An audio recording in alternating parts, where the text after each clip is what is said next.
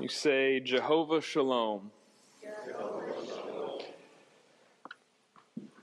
There are uh, so many themes in the Bible and so many things we could say, man, this is a theme all throughout Scripture. But in general, in general, God brings goodness and order to chaos. God creates good things, and we rebel. And so much of Scripture, so much of our life, uh, you know, we're at church, so we're going to talk about the Bible because that's eternal truth. But just for a minute, put yourself in your world because you like that. You like to be in your world. That's our rebellion. You want to be in your world. What is chaotic? What is wreaking havoc? What's not going well in your world? If only this was happening, then this would happen, right? This is your mantra. This is your drumbeat this week. I don't know if you have had a terrible week this last week. Maybe it's the best week of the year for you. Um, this last week has been terrible for me. Uh, and that happens. Some weeks are that way.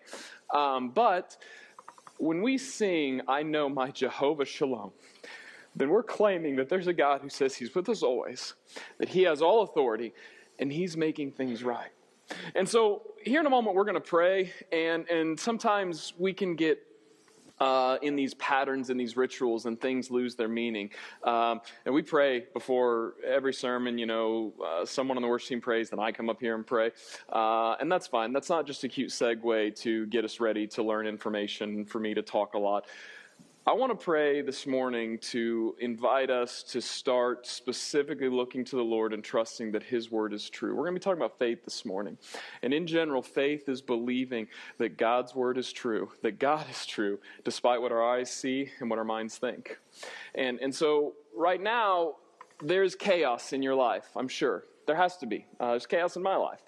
And, and I hope that in the midst of all that, you still see Jehovah Shalom that you see God bringing peace. Because the word peace means to make right, to, to bring back the building that is broken and has cracks and holes in, but to restore it to new. And so when we say that peace is a promise he keeps, we look at Jesus and we say, Jesus is bringing peace. Even though my mind might not be able to conceive it, my feeler doesn't work and I don't feel it. When, when you have those moments when you're cutting a piece of meat and you decide, this is the moment I need to cry because I'm sad. And, and it doesn't make sense. Jehovah Shalom. He is bringing peace. He himself is our peace. So as we pray and you get out your Bible, I want you to think through what is it in your life that is wreaking havoc? What is chaotic? And remember that so far what we're seeing in Scripture is that God creates good things. Jehovah Shalom. He brings peace to chaos. And He's doing that in our church. He's doing that in my life. He's doing that in your life, even if we don't see it, because His word is true and we put faith in that. Let's pray. God, there's so many people who are sick and who are hurting and who want to be here and can't. Um, so many things, God. There's so many names that can run through our head. And we can look around and we, we know that people aren't here because of uh, distant times of hurt and maybe getting disconnected with, with the church. There are people not here because they're sick. There are people who are not here because other people are sick. And uh, there's so much going on, God. And it's so easy for, for me, for us, to just get down, to look at. Uh, it's hard. You tell us that you can empathize, that, that you have gone through all the things we went through through Christ, and that you love us and that you're with us always. God, we want to claim faith in Jehovah Shalom, in you bringing peace this morning. I pray that you would speak to us as we read your word, as we make sense of these things in Genesis. We talk about uh, all the different things here. God, I pray that beyond everything, we would put faith in you and trust that you're making all things new. Thank you for your great love for us. Thank you for being our peace. Amen. Uh, if you could grab a Bible, we're going to be, uh, man, every week we're going to be in uh, in chunk, large chunks of the Bible, but we're usually going to try to hone in on. If you've missed out, uh, our church is reading through the whole Bible this year together. And so every week we've got a collection of verses that we're reading through. We're following uh, the Bible Recap Bible Plan. And then every week, uh, Adam and I, and, and, maybe sometimes Nathan or, or, someone else, will be preaching what we feel God wants us to focus in on that. We're going to try to kind of spend a little bit uh, at the beginning of the sermon and maybe at the end of the service talking about where we've been in Scripture and where we're going so we can help catch up. And you'll hear me say so often, please don't let getting behind make you behind and downtrodden and naked. Just pick it up wherever we're at. Say, what man, what, where are we at today? Okay, I'm going to start reading here because we'll get you caught up. Uh, even if you can't go back and read all of Genesis or whatever, we can summarize it and we can get caught up because the whole point is to read Scripture together this year, to know the Word of the Lord, and to know that the, the whole Bible is one unified story that points to King Jesus. And so when we say that He has all authority, we say that He is with us always. So therefore, we go and make disciples, baptizing them in the name of the Father, Son, Holy Spirit teaching them to observe all things he's commanded us. Why? Why do we do all that? Like it's oh because Jesus died for my sins. What does that mean? What is the gospel? This is what we're doing this year. We're reading through all of Scripture and we're talking about. It. And so if you're behind, just jump in on it, and we'll be trying to to recap that. But so far we've gone through Genesis 1 through 31 right? And then all of Job. That's, uh, that's where we've been. So that sounds like a ton to catch up on. It's not so bad. Uh, we're going to talk about here a little. Uh, last week, Adam taught on Job, right? Um, my, my main two cents on Job is Job is a mystery. Uh, side note: for there's a two moments in the sermon for you Bible nerds. If you're watching from home, you're sitting out there, you're like, "Ooh, I like when you get nerdy." Right? This is this is one of your moments. Here it comes. Job has the most foreign Hebrew words in it than any other text every other text, ancient Hebrew text, there's some combination of words that they just don't know. It's a dead language, Hebrew is, right? They don't know it. Job has more words in it that no one knows exactly what they mean. And I think that speaks to a small purpose of what Job is. Job is a mystery. And even the Hebrew scholars who read it, they're like, man, I don't know what this word means, and it doesn't really appear anywhere else. And so we're trying to contextually figure out what this word means. If you read through all of Job, you would walk out of it being like, it doesn't answer any of the questions that you want it to answer. It doesn't tell you why good things happen to bad people or bad things happen to good people. It doesn't answer all those questions. What it does say is that God is above us, that He is good, and that He responds to us. That's what it says.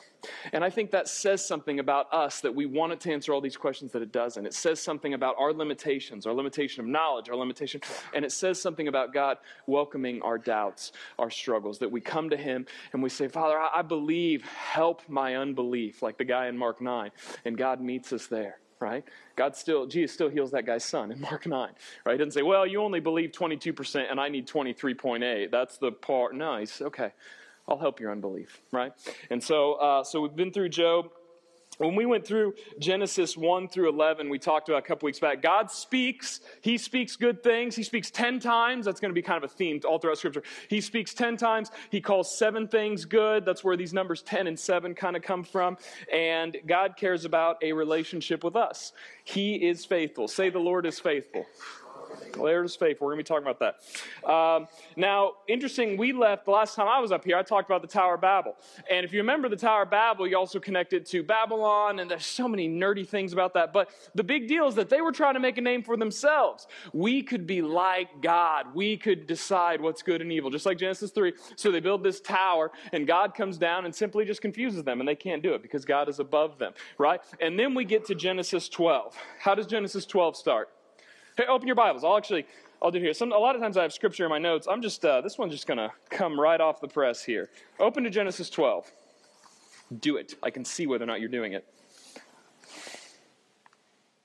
Genesis 12 is a huge turning point in Scripture. In fact, Genesis 12 starts to answer the question Genesis 1 through 11 starts. Genesis 1 through 11 says, It's all broke. You broke it. The good God created it. He created it to be good. He created you to be with Him. And what'd you do with it? You just broke it. You messed it up. And we can joke about it, but that's the big thing. We just talked about chaos and the whole need for Jehovah Shalom and the whole need for peace because things are disorderly and chaotic. You broke it. I broke it. We do these things that go against what God wants. And so we tried to fix it with our own towers. We tried to fix it with our own little planting our vineyards and getting drunk in a tent and all these different things through Noah and through his sons and, and, and through all the, the sons of God mixing with the daughters of just all this mess.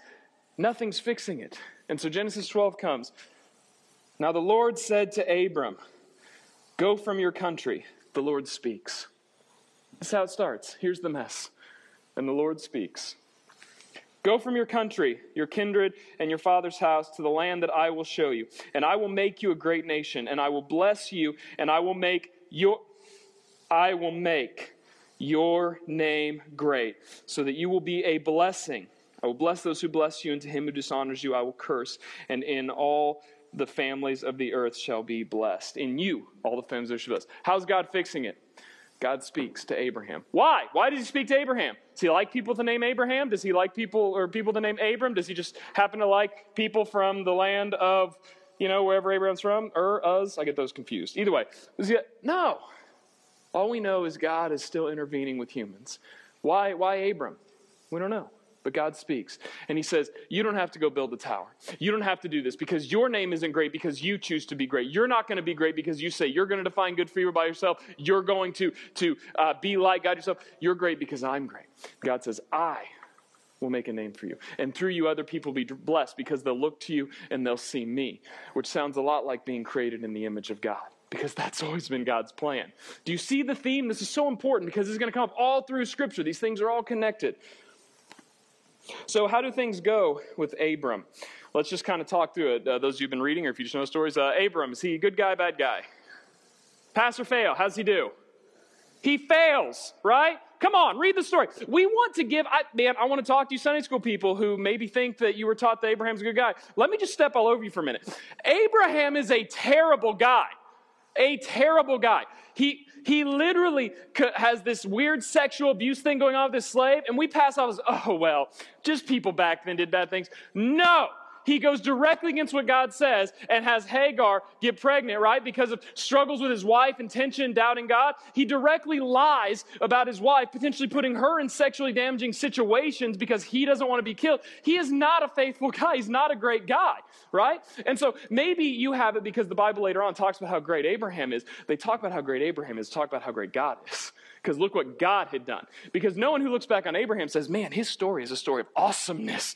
It's this high and low. Read through the stories. Like, is that the kind of man you want your kids to be? No, come on, let's be real, right? And so then, so then Abraham has all this struggle, and then what we go on to that. What about what about Abraham's kids? Ishmael, Isaac, are they good guys? Things go well for them? No, they do the same thing their dad does, right? Same struggles, same tension. Uh, so all these problems there. What about uh, Isaac's kid, Jacob, Esau? We, we read up through some of their stories. How do they do? His name literally means deceiver right? Like, no offense, those of you who are named Jacob. Um, now, and there's some argument on what that means in Hebrew, but in general, Jacob's life is marked by being a, a jerk, like twisting things to get what he wants, right? All these people, post Abraham, God creates this blessing. So, so what's the hope here, right? These are these are people. This, oh, God's going to make a great name for them, and so you put yourself, okay, this is where it is. Ah, but it's all messed up. But God continues to work through them. God continues to bring good things from bad. He continues to create good things and he creates order from chaos. More on that next week when we sum up all of Genesis. But that's that's the posture of God. In fact, if you read these stories and you just answer this question, what does this story say about humanity? What does this story say about God? You consistently come back to God must have some really intense desire to make things right with us because we are terrible in having good relationships. We're really bad at it. And even those of us who like want to look at all the love stories that we want to have our lives, like the whole reason we have love stories and romance novels and all these things is because they're a hint of the right relationship we wish we actually had with our creator. A hint of we actually had the right relationship God intended for us to have.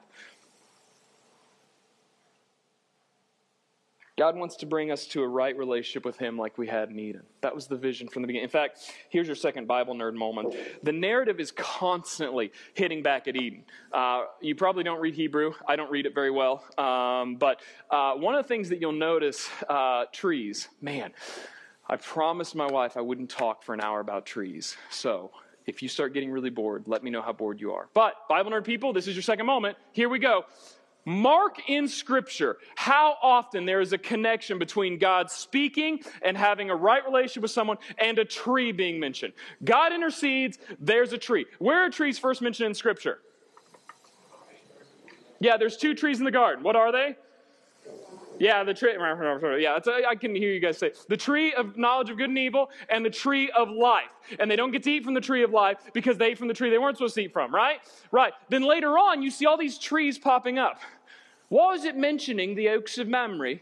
Why is it mentioning this tree here there? Did you know in Hebrew, the same word for tree, bush, shrub, bundle of sticks, all the same word? Did you know that the tree that of life is said to be on a hill where God dwells, the tree of life? You come and eat from that. God is up there on the hill with the tree. Hills, trees, mountains, they're all significant. And interesting enough, if you read, ooh, we don't have time for this. Read Genesis 12. What happens?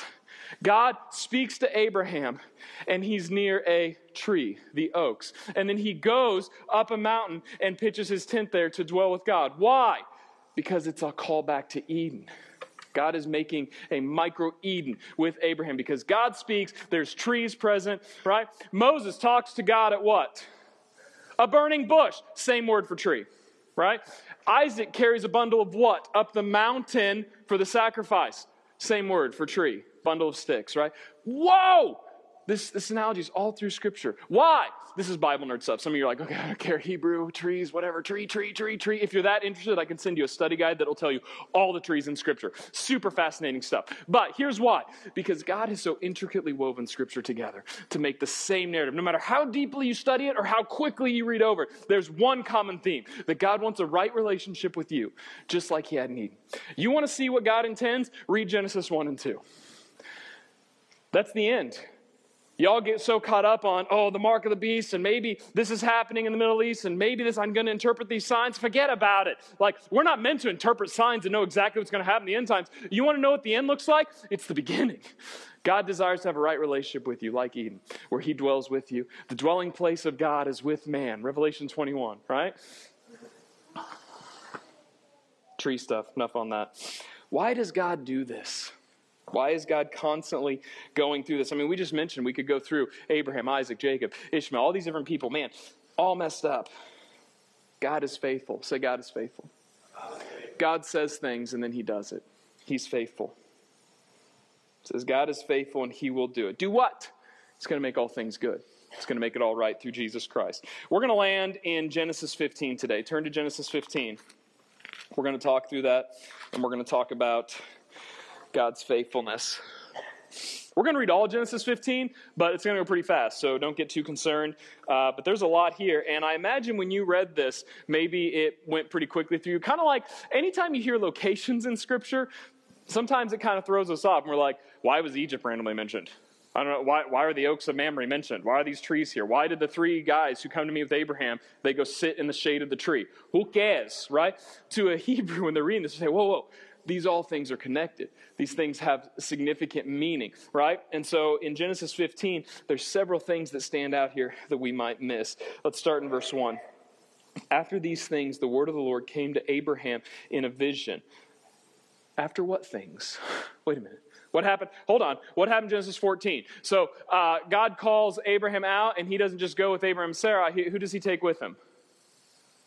Lot, right? His nephew Lot, right? So Lot, good guy, bad guy, yeah, he's not too great, right? And then he gets into this squabble over sheep and stuff with, with these kind of mini kings, and there's all these battle fights going on. Uh, it's kind of this interesting picture. Scripture. Abraham's kind of up on the mountain with the trees, with the tent that he pinched, worshiping God. He builds an altar up there. He's hanging out, and down here is all this squabbling happening, right? Again, this picture of Eden, right? Separation, God making things right. Anyway, so Abram decides, you know what I'm going to do? I'm going to get 300 something mercenaries together, because apparently that's what you have when you're Abram and you have all this stuff. So he gets all his little uh, covert ops, guerrilla mission people together, and they go and they take over, uh, they take back Lot and all things that were stolen and all that. And so then after that, you get this story. And so the author's saying, hey, reader, you remember that stuff that just happened? Abram's probably a little concerned that he just, you know, went up against all these kings and took his neighbor. Like, are they going to retaliate? Are they going to kill him? In a vision, the Lord says, Fear not, Abram. I am your shield. Abram doesn't need to shield himself. The Lord is his shield. Your reward shall be very great. But Abram said, Hey, God, what will you give me? For I continue childless, and the heir of my house is Eliezer of Damascus. And Abram said, Behold, you have given me no offspring, and a member of my household will, uh, and, and a member of my household will be my heir. And behold, the word of the Lord came to him. You shall, uh, he, this man shall not be your heir. Your very own son shall be your heir. So there's this tension here where God comes and says, Hey, I'm going to protect you. So, great. Great, God. Thanks you're going to protect me. uh, but, but about this child thing you promised, because God had told them, like, hey, you know, I'm, I'm going to give you a son. And they're very old here at this point. I mean, they're in their, their 90s. Raise your hand if you're a great grandparent. Okay, yeah, raise your hand if you're a grandparent then. Any of you? Great. So, uh, those of you who just raised your hand, are y'all going to have kids this year? Probably not, right? That's probably not going to happen. And uh, that's fine if it does. Praise God. You know, God be the glory. But here, there's this weird thing where it's like, hey, we're going to give you an heir. And this is a big thing to him because uh, Abraham's concerned wait a minute. Like you said, you tell me you're my shield, you're protecting me, but hold on, God. You said you were going to give me an heir, and my wife can't have babies. We're great grandparents here. Like, come on. Like, what's going on? And God says, This man should not be your heir, Eliezer. Your very own shall be your heir. And he brought him out and said, Look towards the heavens and number the stars, if you are able to number them. Then he said to them, You uh, so shall be your offspring. Have you guys ever seen the stars on a really dark night? There's just we tried to get a picture up here, but because of darkness and screens and projectors, it wasn't going to work. So you can imagine though. Close your eyes. Imagine the most beautiful stargaze you've ever seen. All these stars out there. Now imagine the silliness of trying to count them. Do it. I know you know you can't, but just in your mind, try to count them. It gets really annoying after like 22. I don't know why that's the number, but like 22, you're just like, ugh, the 20s. Everything gets thrown off. Maybe that's real life too. The 20s are hard. But you can't count them. That's the point. You can open your eyes now. Uh, some of you weren't closing your eyes. You were just watching me close my eyes. So you're counting. And then God, this is silliness. This is like comedy. Hey, can you count the stars? You can't count the stars, but I will give you so many offspring beyond what you can measure. What a silly thing for God to say to a great grandma who's barren. Like, right? Verse 6, here's the big one. This verse is quoted so often in Scripture. Verse 6, 15 6. And Abram believed the Lord and the Lord counted it to him as righteousness. We're used to that. We're used to this sort of idea. I want to unpack it because there's kind of this exchange. What does this mean? Like, is, is, is he like, like rolling well? Abram's rolling well at the skee ball, and the tickets have come out, so now he can exchange it to God for righteousness. He's won. Now he can get the big stuff prize of righteousness. I'm exchanging my belief. How's this work? Right? We need to define some terms here. Let's start with, with the hard one, because I think we can all intuitively understand belief or faith. Although uh, Dallas Willard says we live in a culture, uh, we live in a culture who professes things we don't even believe, and we believe things we're not even committed to. I'm going to say that again because it's an important quote. We live in a culture who profess things we don't really believe. And we believe things we're absolutely not committed to. And I want you to think about that because so many of us don't really care about football at all until our team's winning. And then we really like the Chiefs or really like the Bengals, whoever's winning, right? Uh, so much of us don't really care about certain baseball teams until they're winning. So many of us don't really care about government until that one person in our family really is mad at this one other person. It's, oh, and I really care about this. Right? We don't really get committed to things too often because our life isn't really at stake for them. But belief is actually a core part. Let's talk about righteousness first.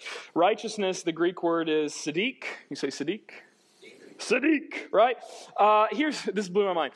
Righteousness, I got to get chalk for this, get pumped. Righteousness is a relationship word. Say relationship word. This is important because we kind of like when when when do you use righteousness outside of a church or religious context? Do you guys do a business deal and say, "Man, this this guy at Riley Toyota, he's selling me this car." I would say, you know, he's a righteous man, and I feel like this is a righteous agreement, and so we we signed, and it was a righteous purchase. You've, you've never said that, right? You don't even use it this week outside of reading the Bible. Have you ever used the word, raise your hand if you use the word righteous in common language outside of religion. You don't. Why? Because it's not, it's not used too typically, right? It's important to note this is a relationship word. It's a standard of being in right relationship. Let me give you an example.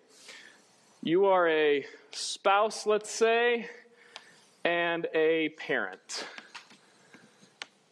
Tell me a few things about what does a good parent do? Anyone? You've had good parents, or at least you've seen a good movie about good parents. What does a good parent do?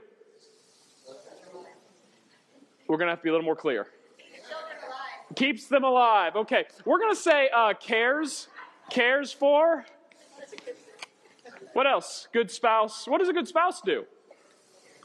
Listens. Oh, man. Listens. That's a good one. Listens, what else? Yeah, there we go. I was, I was looking for the big L word at some point. Love, right? They love. Okay. And, and so we could, we could list on and on. Listens, loves, um, pays for snacks. Some spouses really like snacks. Hey, two things you can do for your spouse and for your kids buy them snacks. There we go. Amen. Right. So, no. So, all of these things, though, would point to the value of the relationship. You can't find something that a good spouse or a husband does that isn't a part of the meaningful, good relationship. Even if you try to argue bad things like, well, this individual moment of spanking seems bad. Well, someone mentioned discipline, I believe, right? So, discipline long term, though, does that aid in the relationship? Yeah. A good parent loves their child enough to discipline them, right? And so then you have this whole idea of that. Let's do it. This, this gets maybe some of you are like, married and kids, forget about it. I'm sick of you talking about that. That's fine. Let's do entrepreneur. I'm going to write E N T R P R U N because that's the hardest word to spell if you don't have Google. Entrepreneur, right? Now, what does a good business entrepreneur person do? They're honest. Fantastic. Think about a good employer, right? What does a good employer do? Ah, they work hard. They work. Mm, they work hard, right? They work with their employees. They're not just like you go do this. You go do that. No, they work hard. That's fantastic, right? You get where I'm going with this. We could list other things. Pick a role in life. Imagine what does it mean to be righteous? It's a relationship word. So now, hold on. Abram, God counted it to him as righteousness. So something Abram did, God counted that as a right relationship with God. Again, we're back to this whole God's ultimate desire is this Eden idea that we have a right relationship with Him. Let's talk about the word belief, right? There's a slide we've got up here that actually defines both these things. I'll move it here. So, righteous, it's a relationship word, it's the standard of being in right relationship. Faith means believing, faith slash belief, it's all kind of connected. Faith means believing in the words of God despite what my eyes may see and what my mind may understand, right? God spoke to Abram. God speaks good things. He spoke, and Abraham chose to believe it. Despite what his eyes saw, his wife's barren. She's old. Can't have kids. I don't have any kids. You say you're going to be my shield. Nothing makes sense, God. Maybe you've been there. Some of us know what it's like not to have kids. Some of us know what it's like to lose kids. Some of us knows what it's like to have a tension in your relationship, like with your spouse or, or with, your, with a child or with your coworker. You understand this tension. To believe that things are going to be made right despite what you see and despite what, what things you know, that's faith. And Abraham doesn't just have faith in absurd things. So people talk about blind faith and stupid faith. Abram's having faith in what? What God says. He has faith in God. That's what he chooses. He says, I have faith in God. And God sees and says, This is what makes us have a right relationship because you believe in me. You trust in me. That seems so basic and base level to us, but I promise you that you'll struggle with that by the end of this afternoon. You'll mix it up. You'll misunderstand what it means. You'll get in this false idea that you can be like God one way evil does. It says, you know what? You missed church last week, so you got to go to church for three weeks, and then God will be happy with you. You didn't really sing this song because your kids were distracting you, so you need to worship more later on today. You didn't read your Bible, you're three days behind, and other people in the church aren't. You got, you got to do this, you got to do this. Abram believed. He believed who God was. And God said, okay, we're going to have a right relationship because you believe in my words. You trust in me. There's two kinds of righteousness. There's a righteousness we earn by doing right, by doing the things that we should do that should bring the right relationship. The dad who does the right thing, the spouse, the entrepreneur, they earn the right relationship. And then there's the real righteousness, the acknowledgement that we actually can't do any of that right because every good entrepreneur does something wrong. Every good parent does something wrong. Every good spouse does something wrong. And so you're not actually righteous. You've blemished the relationship. This is why we need forgiveness. This is why we need grace. You know this because you have this in your relationship. You've asked your spouse, you've asked your employer, you've asked someone in your life for forgiveness at some point. You're not righteous. The second kind of righteousness is righteousness that's given to us by God because He is right. He has an eternal, perfect, right relationship with Himself, and He calls us into that relationship by giving it to us. He imparts that on us. The first time righteousness is mentioned in Scripture, anyone know? It's one guy who's called to be righteous. Noah. It's, no, Noah. Noah. Good job. Hey, good job, class. Noah was said to be righteous. And it's tricky because some translation might tra- translate to be just before God. And that word Sadiq, like the, the noun there can be, or, or the adjective, it can be also just and right. And I think it's interesting those things connect together because we want to have things be right. And if they're right, then they'll also be just. And we all have this internal desire. If something's wrong or broken around us, we want to fix it. We want it to be right. We want it to be just. We want it to be good, right? And there's a desire. And so Noah found favor with God because he was righteous. And it seems like if you just read the narrative, Noah's doing good things. He finds favor with God because he's righteous. Everyone else stinks, right? They're all sleeping with angels and stuff, and then Noah's not. That's kind of how the narrative goes. This is weird, like, Noah's doing the right stuff. Oh, I got to be like, no, I got to do the right stuff. How does Noah go ultimately in his doing the right stuff, doing the right relationship with God? Does he stay good? No. Like, Noah makes mistakes. He messes it up. What about Abraham's righteousness? After this story, does Abram just do all the right things? No. So important. We read the Bible sometimes as these characters, like, oh, we got to imitate all these people. That's the whole point. None of these characters are people we can actually imitate because they actually relate to all of us that they consistently fail. And they have these great moments of faith where it's credited them as righteousness, and then they just immediately blow it. Like right now, when Abram starts questioning God and doubting. God is faithful, God is eternal. All these people both miserably fail, but God continues to see righteousness on them. He gives them righteousness because they have faith in Him. How does God do this? Listen to this God is eternal, and you are not. And God sees things connected that you can't possibly see how they're connected. And so, on the one hand, we can say, man, well, God knows that Abraham's going to make a mistake. God knows that the Egyptian or the, the children of Israel are going to complain in the desert. He knows they're going to make the golden calf. He knows they're going to wander and split and have all this tension. He knows people are going to doubt Jesus. Right before this famous verse that we quote every Sunday, it says, "And some of them doubted." It's like uh, they just you just saw Jesus. He's raised from the dead. How are you doubting? God knows that. And so, how does that work? Romans four helps unpack this. That God knows that that this faith is actually eternal and forever and that God always had a plan from the beginning to redeem things through him, through Jesus, which we'll see more of here in a minute, Genesis 15. Look at Romans 4.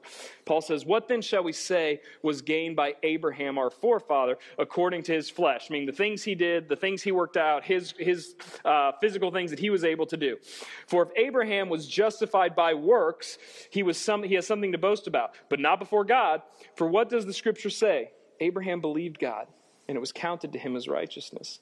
He did not weaken in faith when he considered his own body, which was good as dead since he was about a hundred years old, or when he considered the barrenness of Sarah's womb. No unbelief made him waver concerning the promises of God, but he grew strong in his faith as he gave glory to God, fully convinced that God was able to do what he had promised. That is why his faith was counted to him as righteous. But the words it was counted to him were not just written for his sake alone, but for ours also. It will be counted to us who believe in him who raised from the dead Jesus our Lord, who was delivered up for our trespasses and raised for our justification. Jesus is the righteous one. He's the one that has the right relationship with God, and so our faith in him is what makes us right. Abram had no idea that his faith was connected to Jesus. But God is eternal, and God sees things differently. And in fact, just a small word for you who maybe get really sick of all the church stuff and you're just barely here, you're watching from home, and you're hanging on by a thread.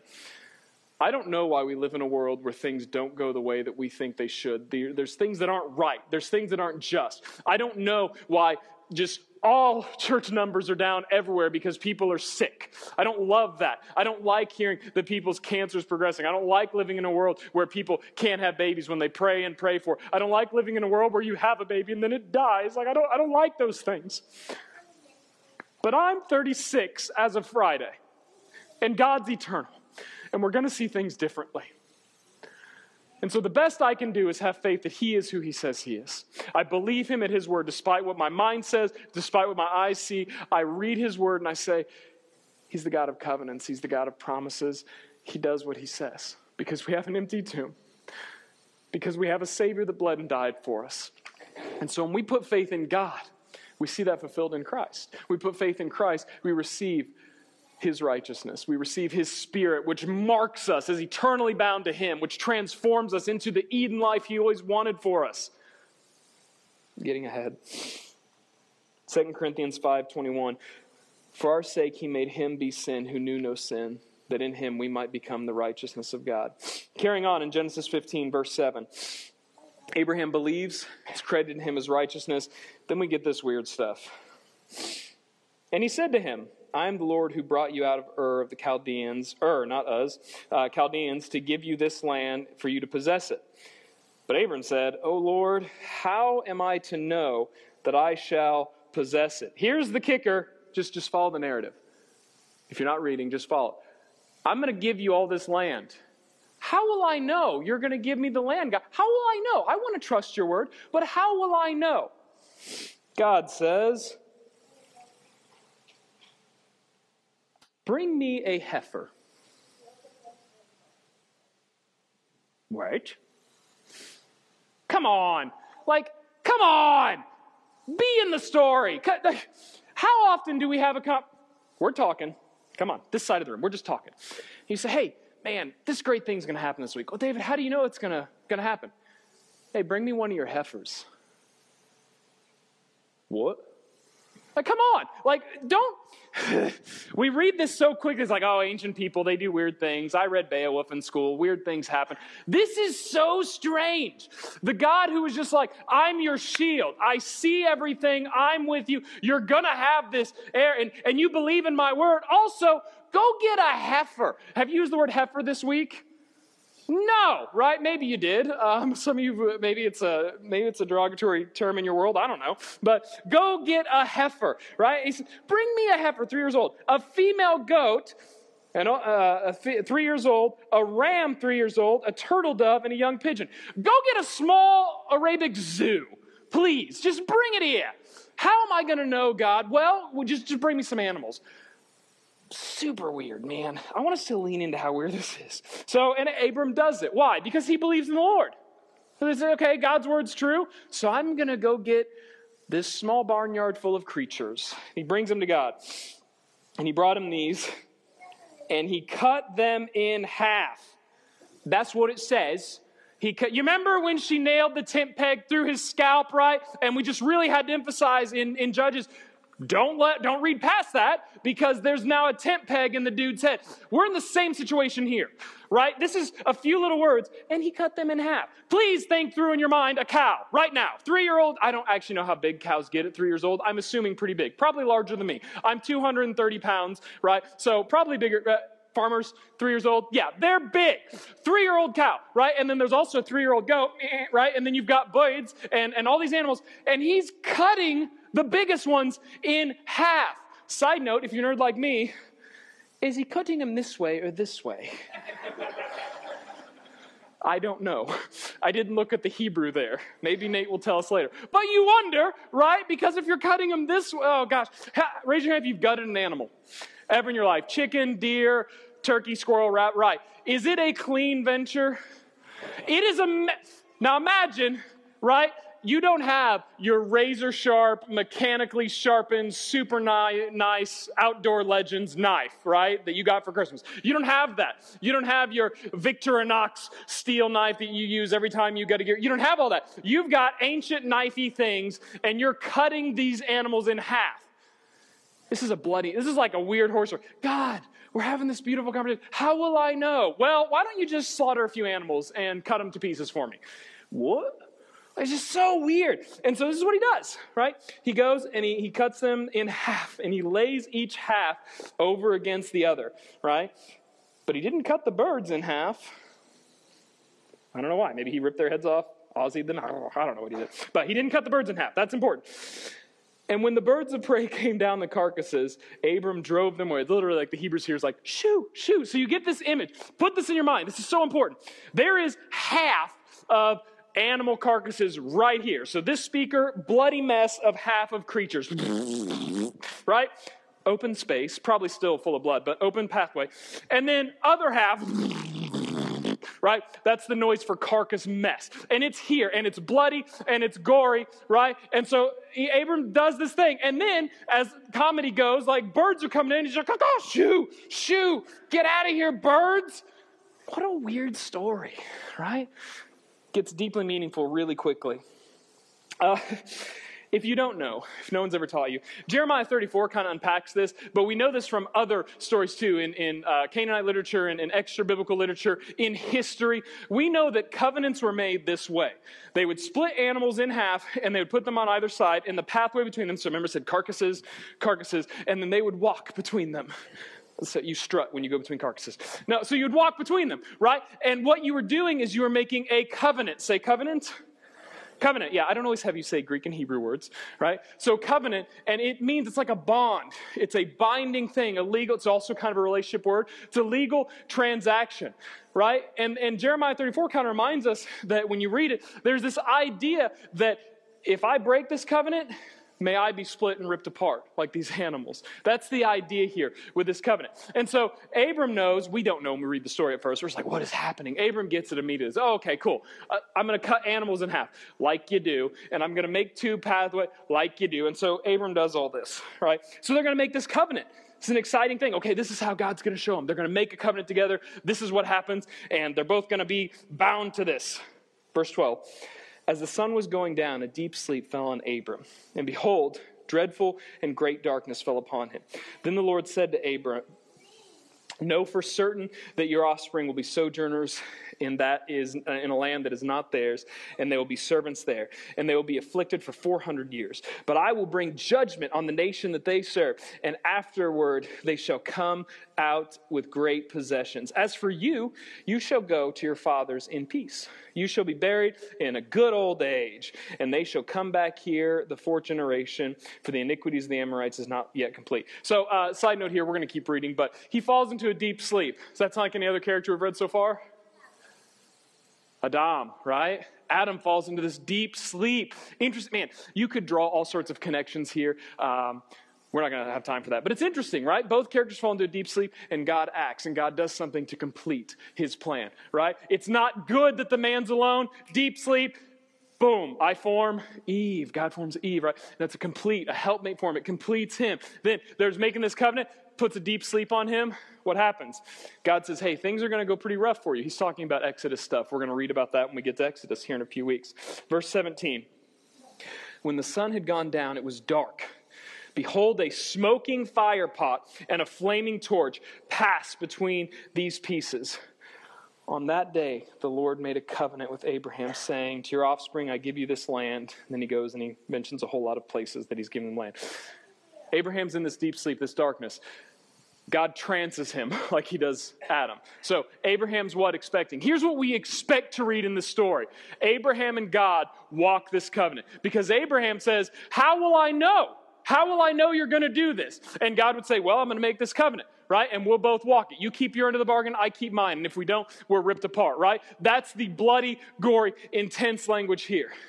And instead, the God of faithfulness, the God of promises, he puts a trance over Abraham.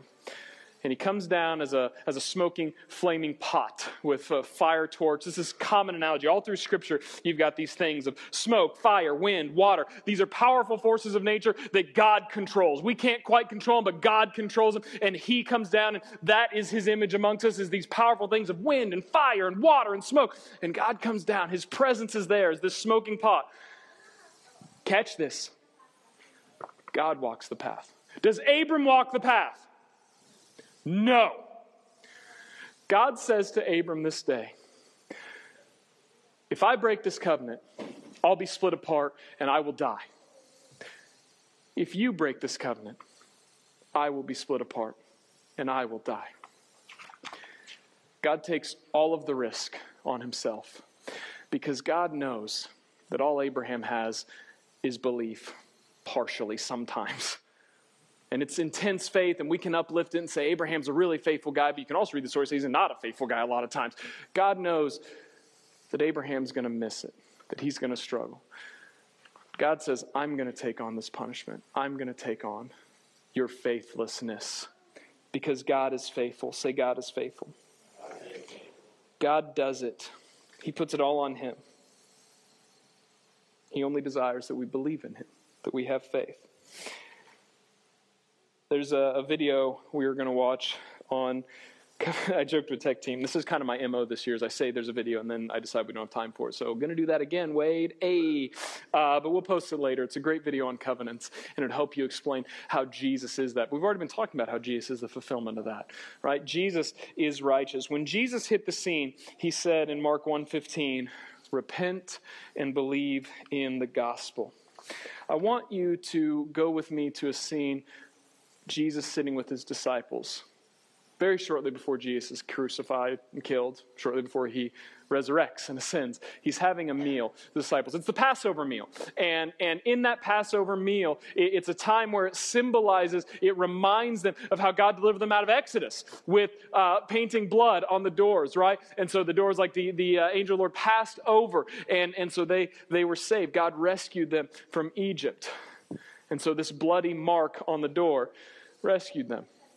Similarly, Abraham split this bloody mess in a covenant with God, and God says, I will take on this punishment. Even when you completely mess it up, I will suffer, I will die. Here's what Jesus says in Luke 22. You can read it on the screen, you can look it up. And when the hour came, he reclined at the table, and the apostles with him.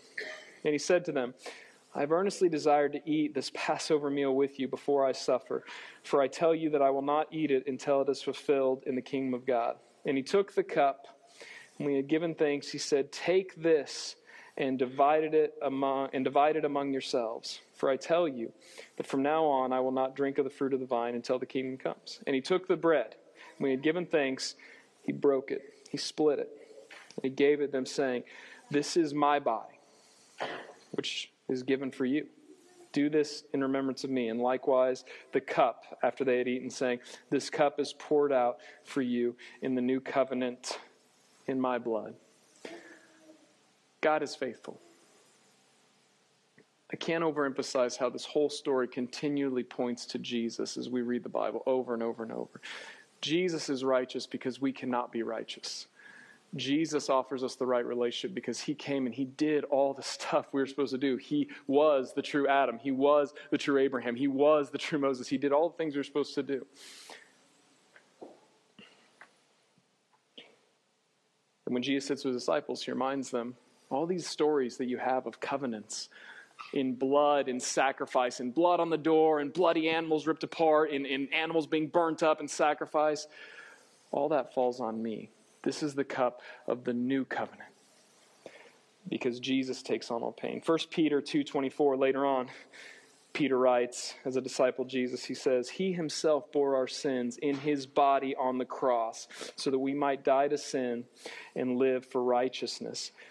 By his wounds you have been healed. And he pulls this phrase from Isaiah, which was many, many, many years before Peter's life, many years before Jesus' life. Isaiah the prophet wrote this But he was pierced for our transgressions, he was crushed for our iniquities. The punishment that brought us peace, shalom, was on him. And by his wounds we are healed. Jesus is our peace. Jesus is righteousness. He is faithful. So, what do I do? What do you guys do with this, this information? Neat story, bloody animals, we made jokes, we laughed about. It. What do we do about this? If you're like me, then there's a constant struggle of not actually seeing peace. There's a constant struggle of believing that you've got to do more, you've got to be better, you've got to check off your list of all the things that God expects of you so you can do it, so you can be right. Jesus says, Repent and believe in the gospel. Faith is believing that the words of God are true, despite what you see, despite what you know in your mind, what you think. Repent and believe in the gospel. He is our peace, He is our righteousness every week I want to quote as much as I can the response when Peter preaches in Acts 2 and uh, in Acts 2:37 they heard these things when he preaches the gospel and they were cut to heart. Maybe that's you. Maybe you're hearing these things you're watching from you're seeing here like whoa this God took on my punishment? Oh God, from the beginning, God was making this covenant. God knew from the beginning that everyone would be unfaithful, that no one would be faithful but Him, that no one could uphold this covenant. And so God, from the beginning, said, I will take on this punishment. If you break this covenant, I will die. Maybe that's the first time you've heard it. Maybe you're cut to heart. They said to Peter, What do we do? And Peter said to them, Repent. Change your mind. Look to Jesus. Repent and be baptized, every one of you, in the name of Jesus Christ for the forgiveness of your sins. And you will receive the gift of the Holy Spirit, God's personal presence dwelling with us, just like Eden. God's Spirit enters us, gives us life, teaches us how to live, makes us live as Christ as we trust in Him. For the promise is for you and for your children and for all who are far off, everyone whom the Lord God calls to himself. Maybe you're not a believer this morning. You're watching from home, you're, you're, you're sitting in here. Maybe you randomly stumbled across this video right now in God's providence, and you're just like, man, I don't connect with this. I don't know. God is teaching you his gospel right now. He's saying, You have broke this covenant that I made with you. But it's okay because I died. I did it for you. And he's asking you to believe in him, to repent, to say, I'm going to give up all the ways that I want to look at this world. I'm going to look to Jesus and believe that he really has all authority, that he's with me always. Maybe that's your action this morning. You need to say, I need to give my life to Jesus. I need to repent and believe. Maybe you've clearly been unfaithful. You're a believer, and you're sitting in here, and your world is in chaos. You're struggling with doubt. You care much more about complaining with Job because things are messed up and, and this whole thing of like God's covenantal faithfulness is just distant from you. I want you to be reminded this morning that He is with you always, that He has all authority, and He took on all of your punishment. He was broken, He bled, He died, so that you didn't have to. And maybe you need to be reminded of that this morning, that your sin is so great that it really did kill God. But he loves you so much that, that he actually rose from the dead and he defeated all the things that are turning you against him so that you could have a right relationship with him, righteousness. And so maybe your response this morning, Christian church member, maybe you just need to come and pray. Say, man, I, I need to believe in God. I need to believe that His word is true, that it's not about me, it's not about what I'm doing, it's about Him and His glory and everything He did. Maybe you need to be baptized. Maybe you've never committed to the Lord in that way. Maybe you need to join the church. Listen, man, God didn't give you all this just for you. Get that out of your head. That's this weird Western adulteration that says you're the most important person in the world and it's all about you, and God did all this just for you so you can have a happy life. God did it for us. Scripture is a communal document, and it is for us as His children. That's what He says. For those of His family, for those who come together, you and your families, like all together, we're one body. And so you struggle, I struggle. It's been a terrible week. It's been so hard. And there are moments this week where I think everything's fine, and then moments where I can't hold anything together. But thank God that we have the church. There's so many of you that have texted at the most ridiculous times that are just so perfect. There's so many of you that have done things to comfort my wife and I. And so many of you have experienced that in your suffering. This is the church. This is what it means to be one body. And so, if you don't have that in your life, if you're not a part of that, you're missing it. God didn't save you. God didn't walk the covenant. God didn't die for you through Jesus. He didn't do that just so you could be okay and your life could be right. He did that so you could be a part of His kingdom, His right relationship with humanity, the new humanity in Christ Jesus. Please be a part of the church. We're in this together, we're one body. Read the New Testament. It's all the point. His kingdom come, His will be done. This morning, we're going to respond in, in several ways. Maybe you need to come forward and give your life to the Lord. Maybe you need to pray. But we're going to respond with the Lord's Supper. Um, uh, we're going to sing a song here in a minute. And as we sing that song, you can come and get your elements. You can come pray. You can, uh, if you need to give your life to the Lord, be baptized. Any of those decisions you can do during this time as, as the band comes, as, as we walk into this. I want you to remember that the Lord's Supper, eh, this isn't this communion thing we're doing, this isn't a magical thing that saves you.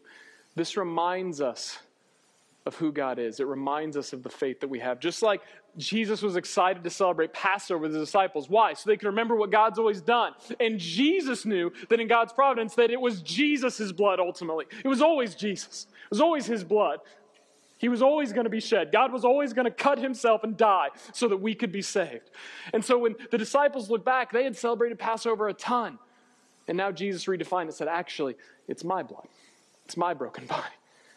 And, and it's a new covenant for everyone. And so when we do this here in a minute, it's not these magic elements that save you, it's us declaring as one body, Jesus is Lord. And we remember that He is with us always and that He was crushed so that we could be forgiven. We're going to sing a song. You can come and respond as you need, and you can get your elements, and we will celebrate the Lord's Supper together here in a moment. God, I pray that you would guide us as we respond. May your spirit move. Your spirit bring, bring truth and life to the things we've heard, to things that, that have been said. God, guide us as we respond to you, as we trust in your faithfulness, in your covenant. God, help us believe. Help us believe in the righteousness that you give us in Christ. Guide us as we struggle now. Help our unbelief.